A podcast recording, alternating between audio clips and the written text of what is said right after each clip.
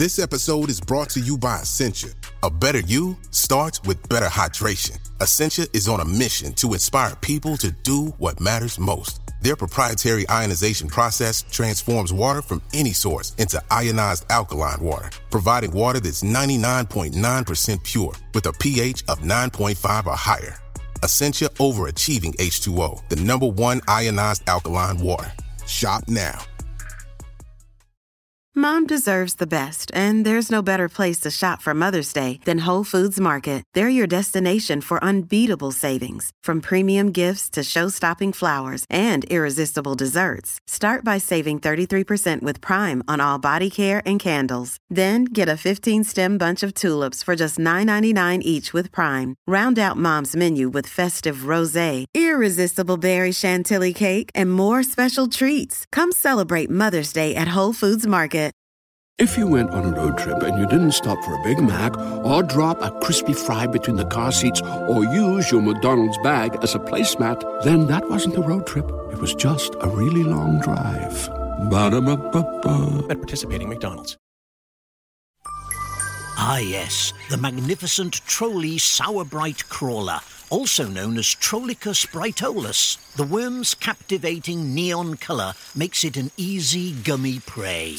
Trolli! It's a surprisingly sour, invitingly chewy, staggeringly snackable species unlike anything else found on this planet. Eat me! Delicious. Visit trolli.com to shop now. Trolli,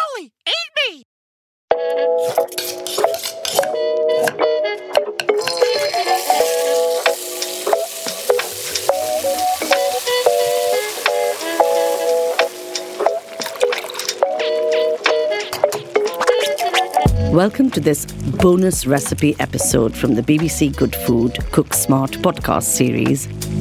Let's cook together.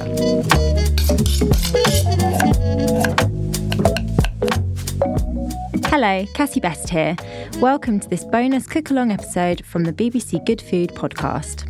In this week's podcast, we've been talking about meal planning, and I'd like to share this recipe for easy beef stew with sweet potato topping with you. This stew can be made ahead, is freezable, packed with veg, and will suit all ages. The prep takes about 20 minutes and it cooks for 2 hours and 30 minutes. It serves a family of 4 to 6 or makes 6 to 8 toddler meals. You'll need 1 tablespoon of olive oil, 1 onion finely chopped, 2 carrots finely diced, that's about 130 grams, 1 to 2 sticks of celery finely diced, again that's about 130 grams, 2 fat cloves of garlic crushed, 400 to 500 grams of braising or stewing steak, 1 teaspoon of ground cinnamon, 1 low salt beef stock cube, 2 tablespoons of tomato puree, a small bunch of parsley, stalks and leaves finely chopped and kept separately, 1 kilogram of sweet potatoes peeled and diced, a knob of butter, and a handful of grated cheese. We've used cheddar.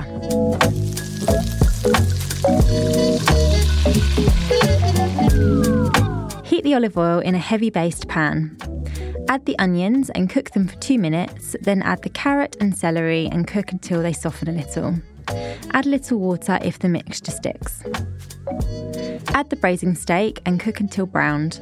Then stir in the garlic and cinnamon and cook for a further 1 to 2 minutes until everything starts to smell lovely and aromatic. Mix the stock cube with 500 millilitres of boiling water and stir this into the meat, along with the tomato puree and chopped parsley stalks.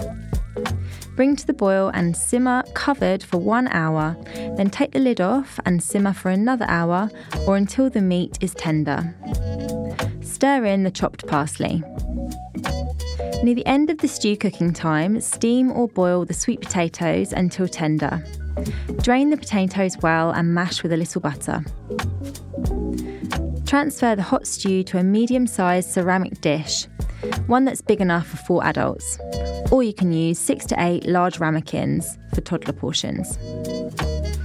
Spoon the potato on top of the meat and sprinkle on the cheese. Now you can either cool, cover, and freeze the pie or mini pies for another time, or pop them under a hot grill to crisp up the tops. If you freeze the pies, you'll need to defrost them in the fridge overnight, then reheat them thoroughly in a microwave or hot oven. They'll take about 30 minutes in an oven at 200 degrees centigrade, that's 180 fan or gas mark 6.